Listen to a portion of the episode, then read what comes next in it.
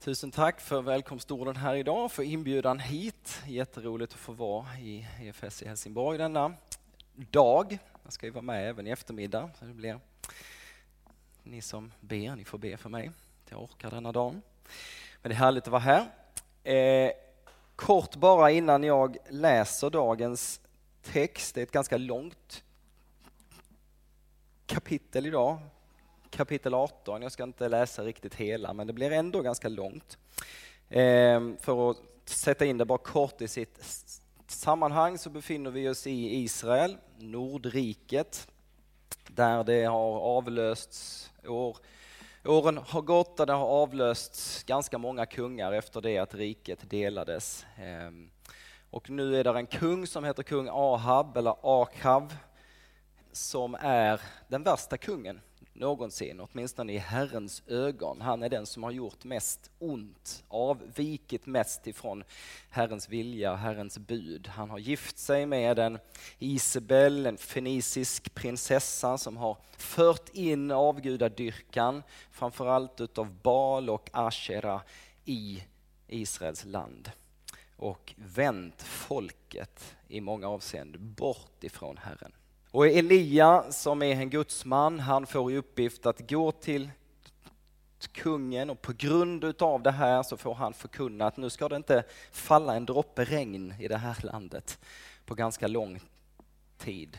Och så går e-, e-, e-, Elia och gömmer sig och det var nog temat för förra inledande predikan här.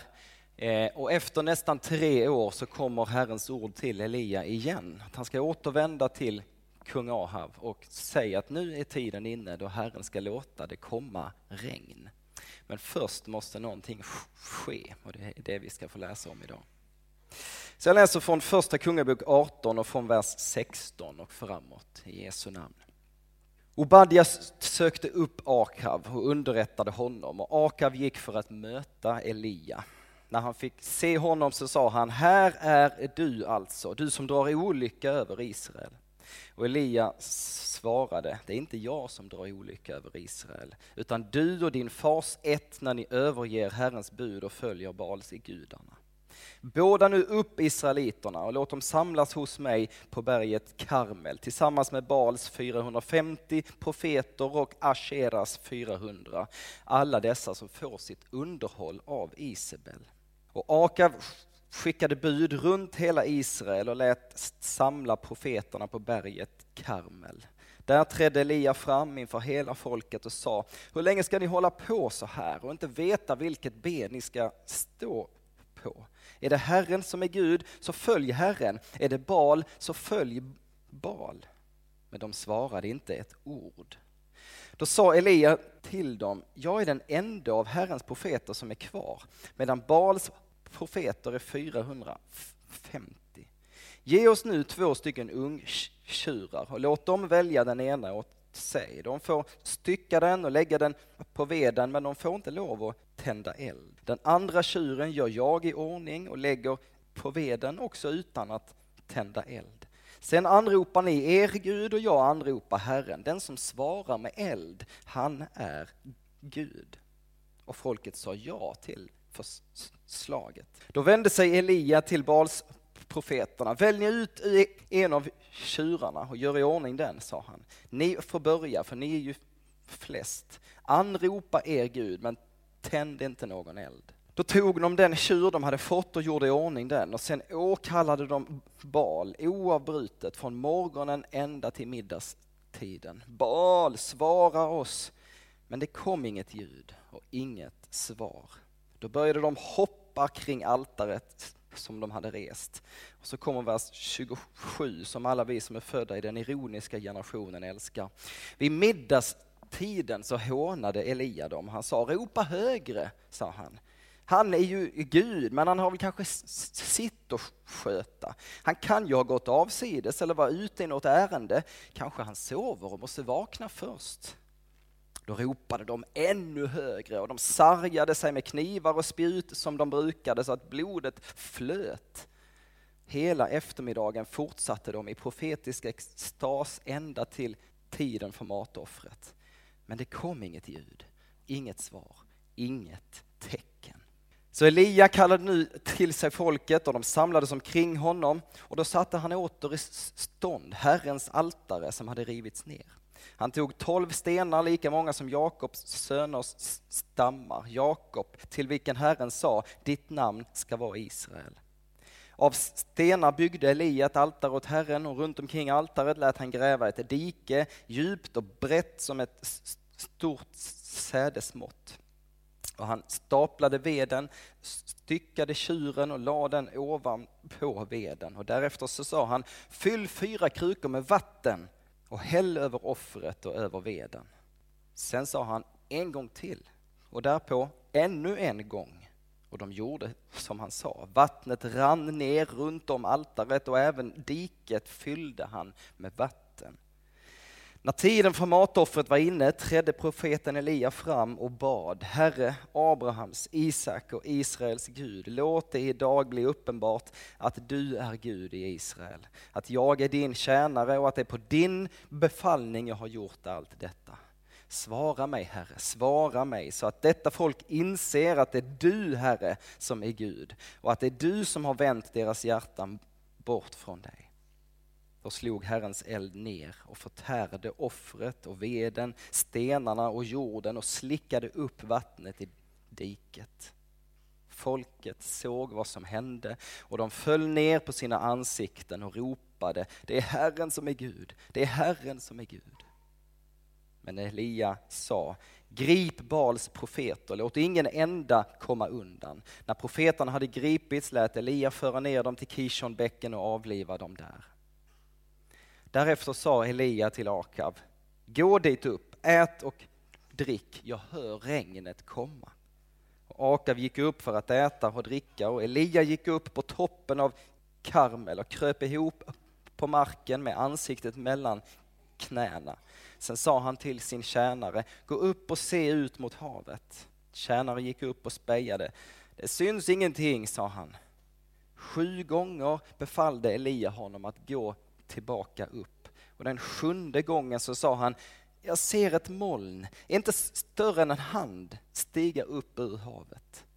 Och Elias sa, gå och säg till Akab att han spänner för och åker ner innan regnet hindrar honom. Och under tiden hade himlen täckts av mörka moln, det blåste upp och ett skyfall bröt ut. Då steg Akav upp i vagnen och for iväg mot Israel. Men Herrens kraft fyllde Elia. Han fäste upp sina kläder och han sprang före Akav hela vägen fram till Israel. Så lyder Herrens ord. En av de mäktigaste berättelserna i hela vår bibel. Ska vi bara be kort igen. Herre, vi tackar dig för ditt levande och verksamma ord. Vi tackar dig att vi har tillgång till det idag. Och Herre, vi ber att liksom du genom din heliga Ande har inspirerat människor att skriva ner det här, så ber vi idag att du med din heliga Ande kommer med din inspiration till våra hjärtan, så att vi på rätt sätt får ta emot ditt ord idag. Vi ber om detta i Jesu Kristi namn. Amen. Det är en lång berättelse, en lång text och jag ska göra sex nedslag i den här texten idag under den här predikan. Vi ska vandra igenom. Det är några saker som jag vill uppmärksamma lite särskilt. Den första frågan som jag vill stanna upp inför är, vem är det egentligen som drar olycka över Israel? Det är en av de första frågorna som ställs här. Kungen anklagar Elia för att det är han som drar olycka över Israel. Det var du som kom och sa att det inte skulle regna här, det är ditt fel. Men då svarar Elia, nej min kung, det är inte mitt fel. Utan det är snarare så att det är du, det är ditt fel. Det är du som leder det här landet, men du har blivit förledd till att följa andra gudar, till att låta folket tillbe, falla ner inför andra gudar. Det är det, min käre kung, som drar olycka över Israel. Kungen ser vad som händer. Det har faktiskt inte fallit en enda droppe regn på snart tre år. Vi kan bara föreställa oss vilken torka det är i det här landet, i Sverige. Förra sommaren höll vi på att få panik när det var torka under fyra månader. Vi fick en dålig skörd, vi fick nödslakta massa djur. Vi kan bara föreställa oss på nästan tre år så har det inte fallit en droppe regn. Nöden i det här landet vid den här situationen var stor. Men det är inte Elia som har dragit den här nöden över landet utan det är kungen själv. I engelsk, eh, anglikansk teologi eller kalvinistisk teologi så är det ganska vanligt att man talar om skiljer på något som heter common grace och special grace.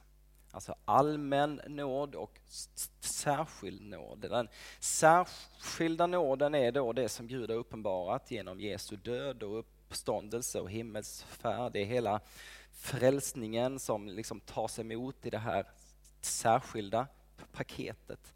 Men den lite lägre formen av nåd, eller om man ska säga den mer allmänna formen av nåd, talar man då om att den gäller alla folk. Det är en nåd bara det att man har fått livet av Gud.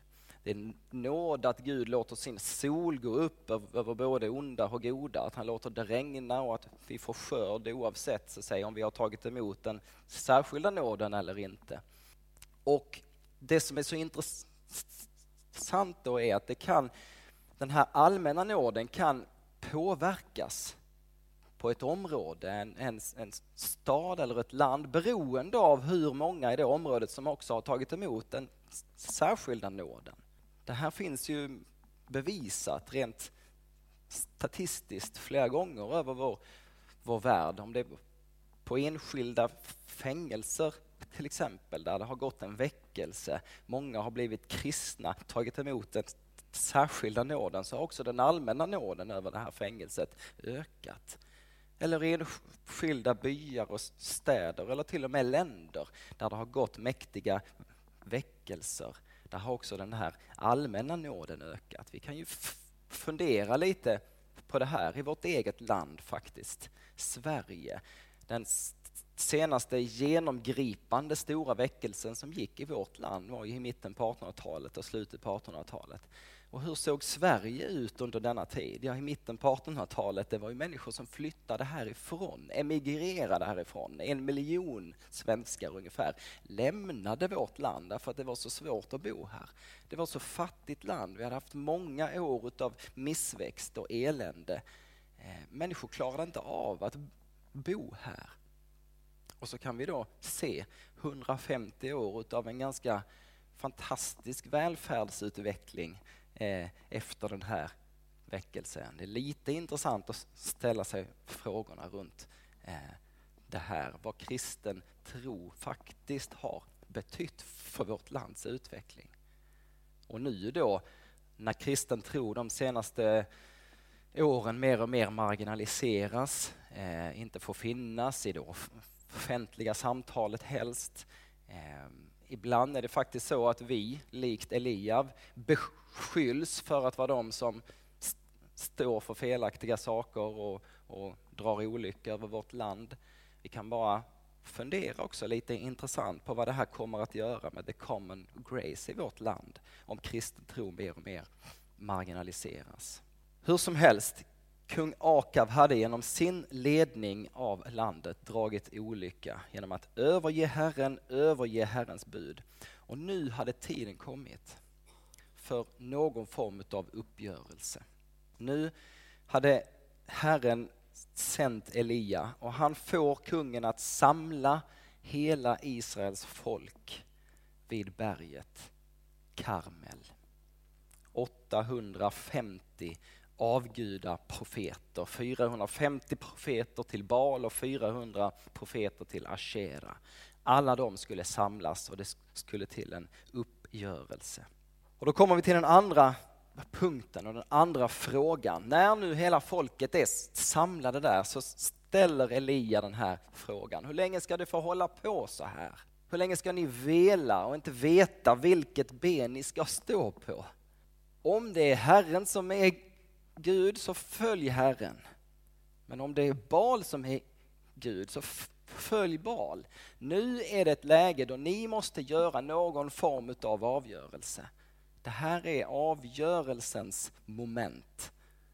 Det är nu ni måste välja sida.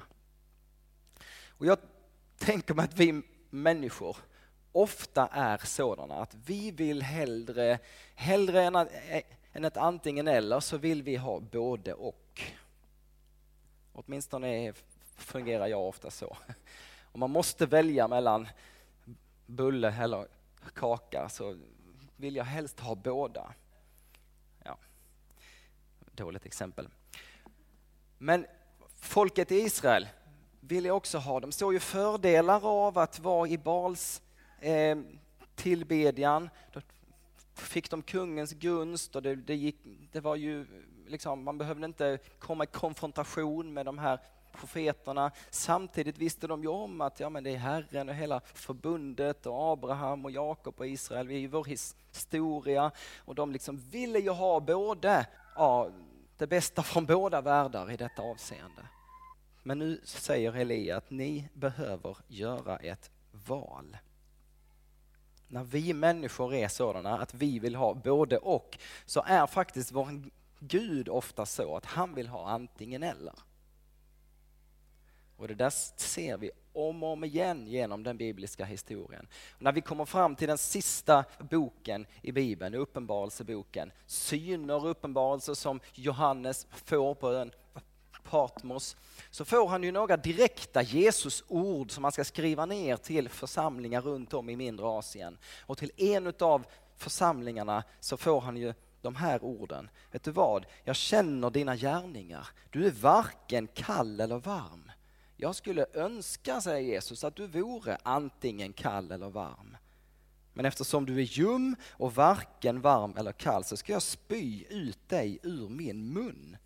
Alltså att vara delad i sin överlåtelse när det kommer till, till vem jag ger min tillbedjan, det är aldrig behagligt för Herren. Det är aldrig behagligt för Herren. Även Jesus när han vandrar här på den här jorden säger ju ganska tydligt, om du inte är för mig, ja då är du emot mig. Det finns liksom inget mellanläge när det kommer till att ge sitt hjärta, ge sin tillbedjan till Gud. Ett gammalt ord för det här är att vara tvehågsen. Att vara tveksam, villrådig, obeslutsam, vacklande, kluven, ambivalent. Gud vill inte att vi ska vara det när det kommer till tillbedjan av honom. Gud vill att vi ska vara fullständigt överlåtna honom när det kommer till tillbedjan av honom. Och den här delningen för israeliternas del mellan att ha ena benet där och ena benet här. Det var det som var själva orsaken till den torka som nu rådde i Israel. Så när vi tillåter avgudar att komma in på vårt tillbedjansområde, när vi tillåter avgudar att komma in i, i Guds församling på olika sätt, ja då blir det andlig torka. Då faller det inget regn, då blir det ingen växt och på sikt ingen skörd. Det är därför som Bibeln så tydligt, från första till sista blad, varnar oss för avgudadyrkan. Det första budet som Herren ger till israeliterna. Jag är Herren, din Gud, som har fört dig ut ur Egyptens land, ut ur träldomshuset. Du ska inte ha andra gudar vid sidan av mig. Och den här påminnelsen eller varningen, den finns rakt igenom hela Bibeln. När Johannes skriver ett av sina brev så skriver han, kära barn, var på er vakt mot avgudarna. Och likadant Paulus i första Korinthierbrevet 10. Därför, mina älskade, fly bort från avgudadyrkan. Det är helt avgörande att vi som Guds folk inte följer, inte tillber några avgudar, hur de än ser ut, utan att vi följer och tillber Herren. Och man kan ju fråga sig då, men vad, vad, vad är en avgud? Ja, idag i Sverige har det ju blivit betydligt vanligare med så att säga, riktiga avgudar. Idag har vi en, en uppsjö av olika religioner och filosofier och andliga strömningar också i vårt eget samhälle. Men det finns också mer så att säga, abstrakta avgudar som Bibeln varnar oss för att hålla oss ifrån. Själviskheten, sexualitet, pengar, makt. Allt sådant som egentligen från grunden är Guds goda, heliga, fantastiska gåvor till oss människor. Men som fel använt kan komma att bli avgudar i våra liv.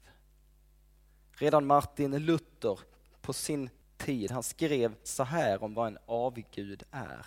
En gud kallas det som man väntar sig allt gott av och som man i all nöd tar sin tillflykt till. Det du fäster ditt hjärta vid och det du förlitar dig till är i verkligheten din Gud.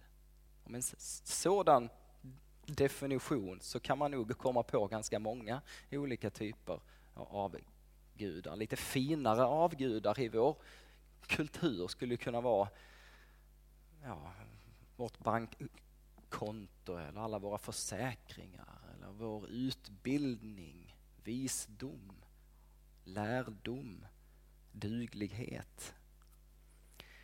Vi uppmanas att genomskåda allt sånt här. Att låta Herren, Gud, ensam vara den som är det viktigaste för oss i våra liv. Den som vi tillber, den som vi följer. Elia han befinner sig nu här på berget Karmel helt ensam mot 850 avguda profeter. Men vet ni vad? Att mängden anhängare som en företeelse eller en lära eller en ideologi har, det har ingen betydelse för om vi ska betrakta den som sann eller inte. Lite senare i den här berättelsen, som ni förmodligen får höra nästa söndag, så säger faktiskt Herren så här, vet du, jag har lämnat kvar i Israel 7000 män som inte har böjt knä för Baal eller kysst honom till hyllning. Det finns en rest. Och det kan ju låta mycket. Tjena, finns det 7000 man? Men någon har gjort en uträkning att det där var en procent utav befolkningen. 99 procent utav befolkningen i Israel, alltså den stora, stora, stora massan hade avfallit, böjt sig för Baal. Men Elia vet inte om det vid detta tillfälle, att det trots allt finns en liten rest. Han tror att han är helt ensam och han säger därför så här, jag är nu den enda av Herrens profeter som är kvar, medan Baals profeter är 450. Men det är inte mängden ledare eller mängden anhängare som avgör för oss vad som är riktigt. Även om vi är få så ska vi i allt hålla oss till Herren och akta oss för avgudarna. Varför då? Jo, punkt tre. För från avgudarna, mina vänner, finns det inget svar att få. I sin ensamhet så utmanar Elia Bals profeter. De gör båda i ordning varsitt altare. De eh, samlar dit ved och, och så styckar de och slaktar varsin tjur och så ska de då be och ropa till sin Gud och den som svarar med eld från himlen, han är Gud. Och ytligt så kan ju det här betraktas liksom bara som ett, ja men ett kriterium efter vilket den här utmaningen skulle avgöras. Den Gud som svarar med eld, han är, är Gud, ungefär som när man väljer mellan två kandidater på en anställningsintervju. Ja, men den som svarar bäst, honom eller henne väljer vi. Och vi med facit i hand vet ju såklart att Bal visar sig vara det sämre alternativet. Men här finns någonting mycket djupare än så i denna text. Frågan gäller inte bara huruvida om eld skulle falla från himlen eller inte, utan den Gud som svarar. Han är Gud. Bibelns Gud är till skillnad från alla avgudar en Gud som hör bön och svarar på bön. En bönhörande Gud, en Gud som, som hör när vi kommer inför honom och ber. Avgudarna kan inte höra, avgudarna kan inte hjälpa, även om det visserligen finns andemakter bakom dem många gånger. Men Herren både hör och svarar. Av alla de avgudar som vi kan lockas av så finns det inte en enda som kan hjälpa oss när vi är i verklig nöd. Men vi har en Gud som i Psaltaren 50 och 15 säger så här, ropa till mig på nödens dag, så ska jag rädda dig och du ska ära mig. Och likadant skriver Paulus många år senare, Romarbrevet 10. Var och en som åkallar Herrens namn, han ska bli frälst. Det är en Gud som svarar. Han är Gud. Punkt 4, då vandrar vi vidare. När nu Bals profeter har, har gjort sitt, de har ropat, de har ristat sig blodiga, de har gjort allt vad de kan, så är det Elias tur. Och då läste vi att då bygger Elia åter upp Guds altare som hade rivits ner. Och det här är en av hemligheterna när det kommer till kristen väckelse, till kristen reformation. När Gud gör någonting nytt, en ny start med sitt folk, så kommer han väldigt sällan med någonting utan när Gud gör en nystart med sitt folk så är det alltid ett återuppbyggande och ett återvändande till någonting som han redan har sagt, som han redan har gjort, som han redan har gett. I det här fallet byggde Elia åter upp det Guds altare som hade rivits ner på den här platsen. Och han åberopar, han ber till Abrahams, Jakobs, Israels Gud. Abrahams, Isaks och Israels Gud. rätt ordning. Alltså han återvänder till och åberopar de löften och de, de ord och det förbund som Gud redan har slutit med sitt folk. När Jesus kliver in i den här världen, när han håller sin första enkla predikan i Markus evangeliet kapitel 1. Vad säger han? Ja, det vet ni, kom igen. Omvänd er. Alltså, omvänd er. Se tillbaka.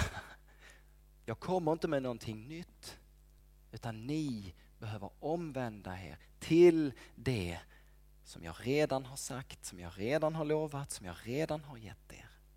När Martin Luther i den jättestora reformationen på 1500-talet, det var inga nya sanningar, det var inga nya saker utan det var ett återvändande till. Det var när Martin Luther satt och läste romarbrevet som det gick upp för honom. Han återvände till skriften och utifrån skriftens ord så såg han vad vår kyrka idag vi har hamnat här borta. Vi ska egentligen vara här. Sann väckelse, sann kristen reformation är alltid ett återuppbyggande, återvändande till. Om vi längtar efter väckelse i vårt land idag, om vi verkligen vill se att vår kyrka i Sverige på nytt ska bli den hon är tänkt att vara, resa sig, ja då är det en reformation som behövs reformation i form av återvändande till skriften, ett återupptäckt av Guds löften i och genom Jesus Kristus. Det finns ingen annan väg. Vi kan många gånger lockas och hitta nya sätt, nya eh, modeller eller metoder, eller kanske till och med läror och andlighet.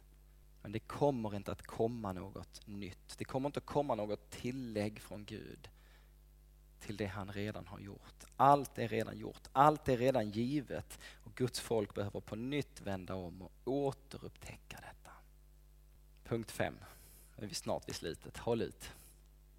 När folket såg vad som hände, att den levande guden faktiskt besvarade Elias enkla bön om eld, så faller de ner på sina ansikten och så säger de, det är Herren som är Gud. Det är Herren som är Gud. Vi kan alltså höra en hel, ett helt folk, ett hel, en hel folkhop stå på berget Karmel och ropa Elia, Elia. Ganska mäktigt, eller hur? Men det är inte som någon form av eh, hockeyklack som, som liksom hejar på Elia vid detta tillfälle. Utan det faktum är att Elias namn betydde precis det här. Elia bar det här budskapet så i sin egen person. Det var det här som var hans enda uppgift. Det var det här som var anledningen till att Gud hade kallat honom till profet. Det var att hans eget folk på nytt skulle inse att Herren är Gud. Och den här bekännelsen, det är Herren som är Gud. Den är så otroligt avgörande och fundamental. Det är liksom slutet på den här berättelsen. Men det är också, mina vänner, slutet på hela världshistoriens berättelse en dag. Paulus han skriver sin underbara Kristushymn i Filipperbrevet 2. Eh, låt det sinnelag råda hos er som fanns hos Jesus Kristus, han som ägde Guds gestalt, men han vakade inte över sin jämlikhet med Gud utan han avstod allt då han lät sig upp, spikas på korset. Därför har Gud upphöjt honom platsen bredvid Faderns högra sida. Och så skriver han att det här är målet, målet med Kristi frälsningsgärning på korset. Det är att alla knän en dag ska böjas inför honom. Alla tungor ska en dag bekänna att Jesus Kristus är Herre. Det är målet för hela världshistorien. Den bekännelsen. Elia bar det här uppdraget i sitt namn. På samma sätt bar Jesus sitt uppdrag i sitt namn. Vad betyder namnet Jesus? Herren frälser, Herren räddar. Det var det han kom för att göra. Det var hans enda mission. Han bar också sitt uppdrag likt Elia i sitt eget namn. Och den här bekännelsen är så otroligt central för Guds folk, för, för, för kristna idag. Vi vet av historien att det här var den första tidiga trosbekännelsen. Om man bara kunde säga Jesus Kristus är Herre så fick man lov att bli döpt. Med den här bekännelsen utmanade de första kristna under de första århundradena hela den kejserliga kulten i romarriket. Därför att kejsaren hade den här titeln, Kyrios på grekiska, Herre. Och när då de kristna kom och bekände Jesus Kristus som Herre så visade man ganska tydligt vilket ben man ville stå på i den här tiden. Många av dem blev avrättade, martyrer, för att man bekände Jesus istället för kejsaren. Och fortfarande idag är den här bekännelsen totalt avgörande. Den som i sitt hjärta tror, med sin mun bekänner att Jesus är Herre, han ska bli räddad. Jag har haft förmånen att få leva fyra år i Etiopien och vara en del utav Mekanesuskyrkan. Och av någon anledning i det etiopiska samhället så är den, den andliga verkligheten är väldigt påtaglig. Om man hade ett, ett stort möte eller för den delen en vanlig söndagsgudstjänst ibland också och när tillbedjan blev så stark och bekännelsen av Jesus som Herre så påtaglig så var det inte alls ovanligt att människor som var påverkade eller besatta av andra andemakter gav sig till känna. De här andemakterna kunde inte befinna sig i den här atmosfären där man så tydligt upphöjde och bekände och hyllade Jesus. Och då var de ganska vana vid att hantera det här. De hämtade de här människorna, så gick man ofta bak med dem och ett bönetid bad för de här människorna om befrielse från den här andemakten, så kallad exorcism. Och det som man sen avgjorde, om den här människan verkligen hade blivit fri från den här andemakten eller inte, vet ni vad det var? Jo, då frågade man den här människan, kan du bekänna Jesus som Herre? Om den här människan vid det tillfället då kunde säga Jesus är Herre, ja, då var man säker på att den onda andemakten hade lämnat den här människan. Och Det där är, ganska bibliskt mina vänner. Därför att det, I vår bibel så lär vi oss det att ingen kan säga Jesus är Herre om man inte är fylld av den heliga Ande. Ingen, ingen som är fylld av Guds heliga ande säger förbannelse över Jesus. Och det där var ett sätt som man avgjorde. Är den här människan nu fri? Har Guds heliga ande fått ta den orena andens plats? Den här bekännelsen är oerhört viktig. Och den sista och den sjätte punkten. Förbön för landet. När nu den här uppgörelsen var över och Herren hade fått omvända folkets hjärta, för det var precis det han hade fått göra, det var hans verk. Så kvar stod ju fortfarande själva grundproblemet, torkan. Det har ju fortfarande inte blivit åtgälpt. Och Elia ger sig då in i förbön för landet. Han har fått Guds ord. Första Kungaboken 18 och 1 så har Gud sagt till honom att nu är tiden då det ska komma regn. Så han går in i förbön utifrån vad Gud har sagt, utifrån Guds löften. Så ger han sig in i förbön för landet. Och det är först nu, efter segern över Bal på Karmel, som Elia talar offentligt om det här. Nu vänder han sig till kungen och så säger han så här, vet du vad? Jag hör regnet komma. Gå upp och ät och drick och förbered dig så att du är redo när regnet kommer. Och det var först nu som Elia begrep att förutsättningarna fanns. Först måste synden, avgudadyrkan avlägsnas, sen kunde Guds välsignelse komma. Sen kunde Gud låta det regna över landet. Och Elia bad, han böjer sig ner mot marken, står det med ansiktet mellan knäna. Konstig böneställning, men, men vi köper det. Sex gånger ber han. Sex gånger skickar han iväg sin tjänare upp på toppen av berget för att, ser du någonting? Finns det något tecken? Och sex gånger kommer tjänaren tillbaka. Nej, Elia, jag ser ingenting. Det händer ingenting. Och den sjunde gången ber Elia och så skickar han iväg sin tjänare igen och då kommer han tillbaka. Nu ser jag ett moln. Inte större än en hand, men det stiger upp från horisonten. Och det finns två saker här mina vänner. Dels är det vikten av uthållighet i bön som inte kan överskattas.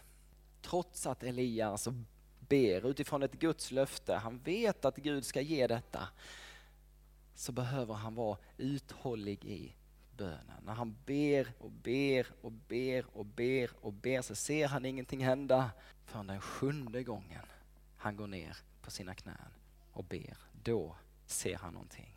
Och det andra är att även den sjunde gången så ser han ju bara ett litet tecken. Det är bara ett litet moln som har stigit upp. Det är inte det att han liksom känner att regnet börjar falla, utan han ser bara ett litet, litet tecken på att nu kan det vara på gång. Och då ber han kung Akab att förbereda sig. Spänn för hästen. Nu måste du göra dig redo. Nu måste du åka ner härifrån för snart är regnet här i full kraft. Och Det där ligger också någonting i det mina vänner. När vi ser de där små tecknen i våra liv i våra samhälle på att Guds löften infrias, då behöver vi förbereda oss, göra oss redo. Och när det fulla bönesvaret kom så var det överväldigande. I ett nu blev himlen mörk av moln och ett kraftigt regn föll. Och min fråga till oss här idag, för att avsluta. Är det egentligen dags att bygga ett nytt karm? I vår tid. Vi har haft i stort sett andlig torka i vårt land under flera decennier. Och mer än någonsin förut är vi kanske i behov av ett, av ett andligt regn. Kanske det är så att det här regnet inte kommer förrän vi, förrän Guds folk inser att det är Herren som är Gud. Förrän vi gör oss av med avgudarna i våra liv. Bara du vet vad som är vad som är det i ditt liv. Förrän vi vänder om till Guds ord, till Guds löften. Förrän vi inser att ja, men det är, Herren har sagt att det är en smal väg, det är inte många som finner den. Om vi bara är en liten skara och vi får den stora skaran emot oss så ska vi ändå gå. Om vi låter vårt uppdrag så prägla våra liv. Om vi går in i förbön för vårt land uthålligt. Och om vi förbereder oss när vi ser att regnet är på väg. Låt oss be kort tillsammans. Herre, än en gång tackar vi dig för ditt ord. Vi tackar dig för att du är densamme igår, idag och evighet. Dina löften, ditt ord ska aldrig förgås, aldrig rubbas. Herre, vi tackar dig för att saker som har hänt, saker som du har gjort genom historien, om det så är tusentals år sedan, Herre, fortfarande kan tala till oss idag. Att ditt ord är levande och verksamt och än idag vill få oss att vända om. Än idag vill få oss att uttala den rätta bekännelsen.